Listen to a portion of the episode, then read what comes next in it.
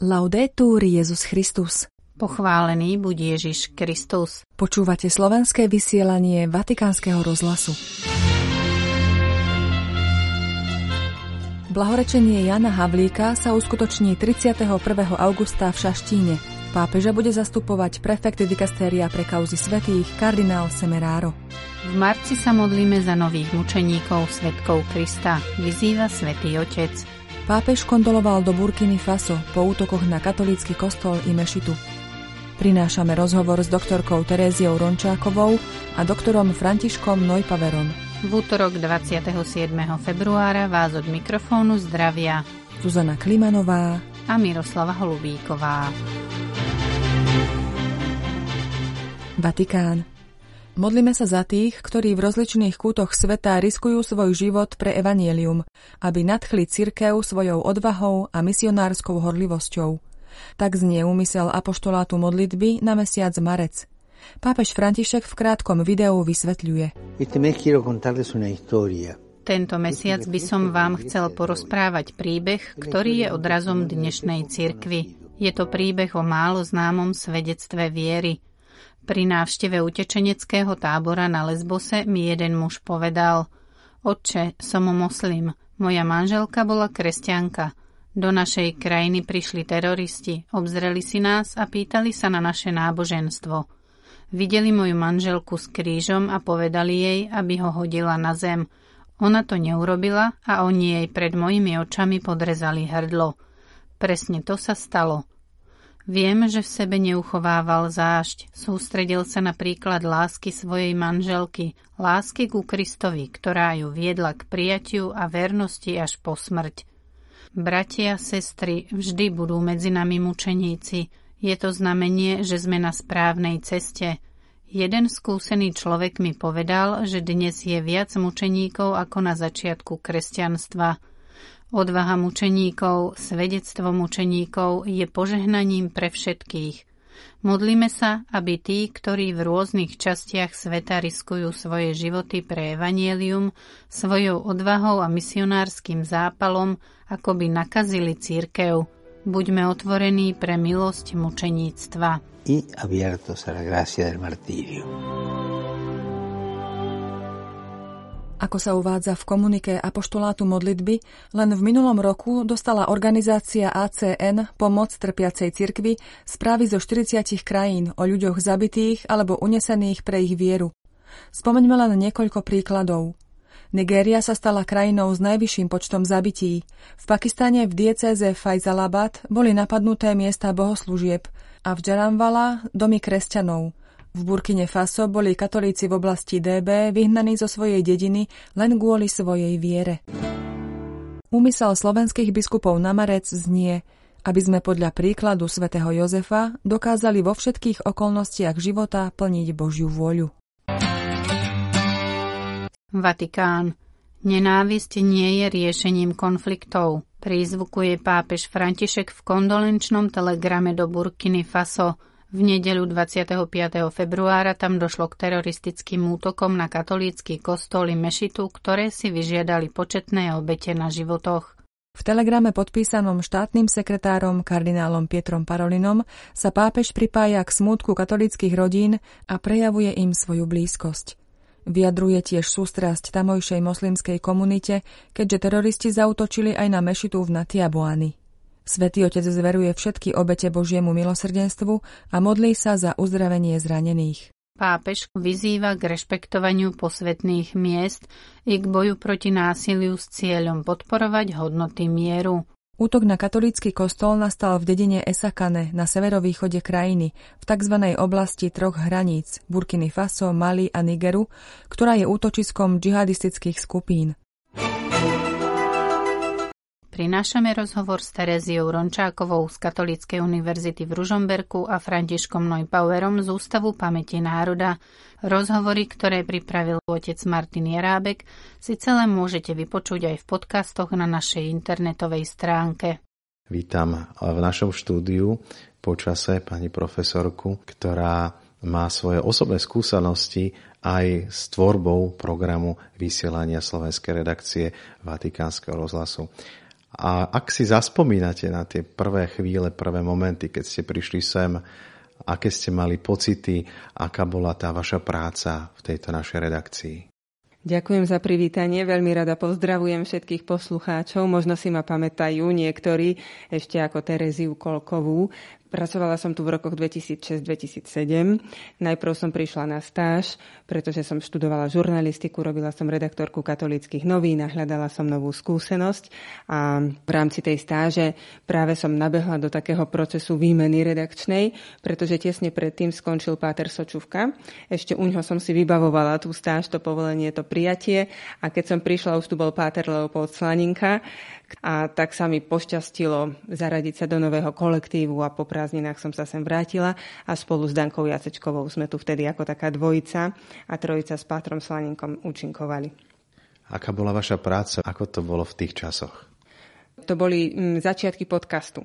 A my sme boli takí priekopníci, možno až svetoví podcastu. Na Slovensku to vtedy ešte zďaleka v takej miere nefungovalo, takže ja som z Vatikánu priniesla, že čo je to podcast, ako funguje. My sme to všetko vtedy tu vešali, počúvalo sa to tu. A naše vysielanie chodilo v častiach aj v celku na web, alebo sme robili také texty, kde e, časti boli nahovorené, časti boli písané a tak sa to striedalo a dávali sme v podstate všetko vysielanie, už vtedy aj v textovej podobe, sme spolu tvorili web. Ale nebolo to až tak ako dnes, keď je Vatican News a vlastne redakcia tvorí akoby separátne webový obsah a ešte aj ten rozhlasový obsah. My sme tvorili primárne rozhlasový obsah. Pre mňa to bola veľká výzva, lebo jednak som absolútny antitalent na jazyky a prišla som sem s tým, že ja idem iba tam robiť zahraničnú novinárskú skúsenosť, kde je slovenská redakcia. A keďže práve vtedy mi zrušili v Londýne BBC slovenskú redakciu, tak som mala jedinú možnosť na svete. A tu som vhupla do taliančiny a zistila som, že tá mi vlastne ide, lebo má peknú fonetiku, kde si vystačíme s našou výslovnosťou a nemusíme ten horúci zemiak prežúvať v hube.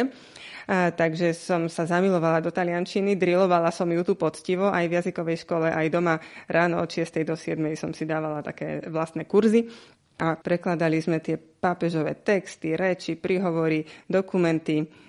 Potom niektorí veľkí znalci, ako napríklad biskup Rábek, tam našli prekladateľské nejaké chybičky a nás trošku opravovali samozrejme zaslúžene.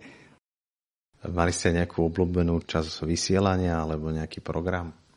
Ja som bola taký reportér, taký človek do terénu.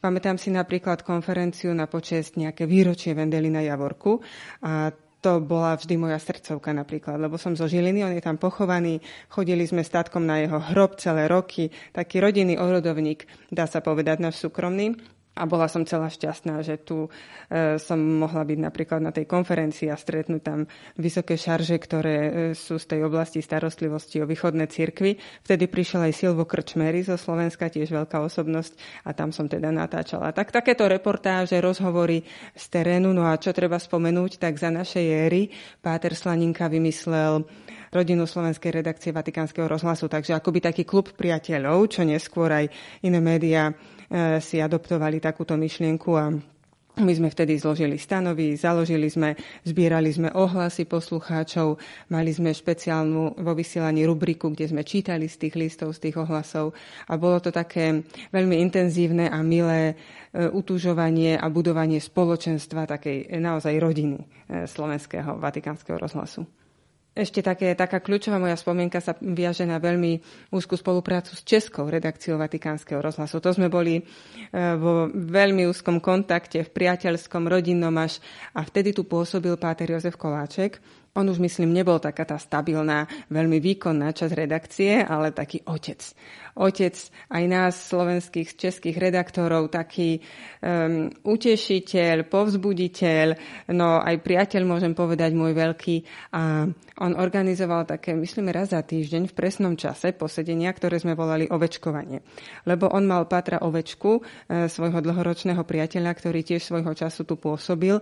A keď už bol na dôchodku v Čechách, tak my sme mu mu, ja neviem, ktorý deň v týždni, každý, e, vždy o 9 ráno zavolali a bola hodinka pri kávičke, pri koláčikoch, pri čaji, e, rozprávania sa s Pátrom Ovečkom po telefóne A keď sa skončil ten rozhovor, tak my medzi sebou sme tak priateľsky pozdielali všetko možné a toto ovečkovanie som mala veľmi rada. Potom Pater Koláček zomrel, ale až 90 ročný a teraz sa veľmi teším, ako pôjdem na jeho hrob sa pomodliť, keď som tu teraz pri tejto príležitosti. Čo vás teraz privádza v tomto čase do Ríma? Ja teraz pôsobím na Katolíckej univerzite na katedre žurnalistiky na Filozofickej fakulte a môjim takým výskumným záujmom dlhé roky je podzemná církev a jej aktivity na Slovensku, ktoré nejak prepájam s médiami, samizdatmi a tak ďalej. A teraz s kolegom Františkom Neupauerom z Ústavu pamäti národa skúmame Tomislava Kolakoviča a jeho dielo ako takého darcu impulzov na dielo podzemnej cirkvi na Slovensku. A my sa snažíme zrekonštruovať neznáme časti príbehu profesora Kolakoviča, po ktorom ako keby sa v tom 46., keď musel ujsť z Československa komunistického alebo stávajúceho sa komunistickým až do toho roku 1990, keď zomrel, mnohé časti tej jeho púte životnej ostávajú skryté. Tak sme prišli pátrať do archívov aj tu v Ríme. Vítam pri mikrofónu pána Neupauera, ktorý je historikom v Ústave pamäti národa. Ja som veľmi rád eh, za to, že existuje spolupráca aj medzi Ústavom pamäti národa a Katolickou univerzitou. A aj cez túto spoluprácu ma pozvala pani profesorka Rončáková k bádaniu problematiky tajnej cirkvi, podzemnej cirkvi a priblížiť skôr aj slovenskej verejnosti pohľad na profesora Kolakoviča, vlastným menom Štefana Tomislava Poglejna a našim cieľom je bádať a hľadať tu informácie. No zároveň si uvedomujem a často som sa tak v živote modlil, že pane, veci ma a povolávaj, kde ma chceš mať. Aj vďaka vášmu rozhlasu som sa dozvedel niekoľko informácií, ktoré ma zaujali a ktoré sú tiež súčasťou tohto putovania po väčšnom meste, čiže nie len po archívoch, ale aj po stopách vďačnosti ste spomínali, že ste počúvali slovenské vysielanie Vatikánskeho rozhlasu. To bolo ešte v čase, že bolo rušené? Áno, bolo to v čase, keď to bolo ešte rušené. Zároveň sme to stále tak počúvali. Ja si stále pamätám aj tú zvučku, a potom si tak pamätám ešte ako dieťa, ja som mal 10 rokov, keď padol komunistický režim. Tú zvučku si pamätám, potom, potom vlastne ten latinský pozdrav a keď končilo slovenské vysielanie, tak začínalo poľské, takže stále ešte to mi tak rezonuje tu rozglošňa Radia Vatikánskeho, ktorým končilo to slovenské vysielanie. Čiže trošku sme počúvali aj po polsky, ale teda hlavne samozrejme slovenské vysielanie.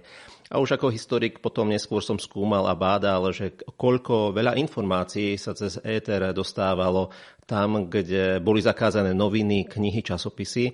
A tá veľkosť a sila, či už Vatikánskeho rozhlasu, ale aj iných vysielaní, či už Antona Hlinku z Hlasu Ameriky a ďalších vysielaní, akou bola posilou a veľkosťou predsa len keď sa dostali cez éter informácie o prenasledovaní, tak tí, ktorí prenasledovali tých ľudí, tak boli trošku opatrnejší, lebo to vnímali, však za chvíľku budeme v rozhlase a budú nás hovoriť, takže preto neboli takí zákerní. Čiže aj v tom je veľkosť rozhlasu a vatikánskeho rozhlasu a v krajinách, kde aj dnes je nesloboda. Ja trošku možno odbočím, ale predsa len by som chcel poďakovať aj slovenskej redakcii Vatikánskeho rozhlasu, ktorá priniesla informáciu o človeku, ktorý tu bol človekom bez domova a tu našiel do istej miery aj svoj domov a priamo aj blízkosti pápeža Františka a vy ste o ňom vysielali a ste priblížili aj cez sestru Paulu Satmárku životný príbeh Mirka. A ja som mal takú veľkú túžbu poďakovať eh, kardinálovi Krajevskému pápežskému almužníkovi eh, za to, že slúžil Svetu Omšu, za to, že bol v blízkosti aj tohto, tohto, môžem kľudne povedať, že svetca zo Slovenska, svetca bez tváre. A trošku môžeme povedať, že aj bez mena, veď aj vy ste ho predstavili len ako Mirka. Tak eh, to som vnímal ako, ako takú veľkú túžbu.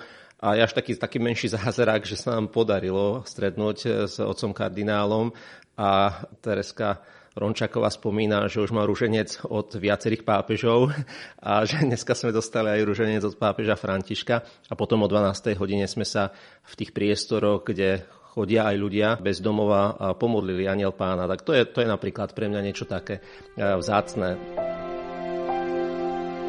Milí poslucháči, do počutia zajtra. Laudētūri Jēzus Kristus!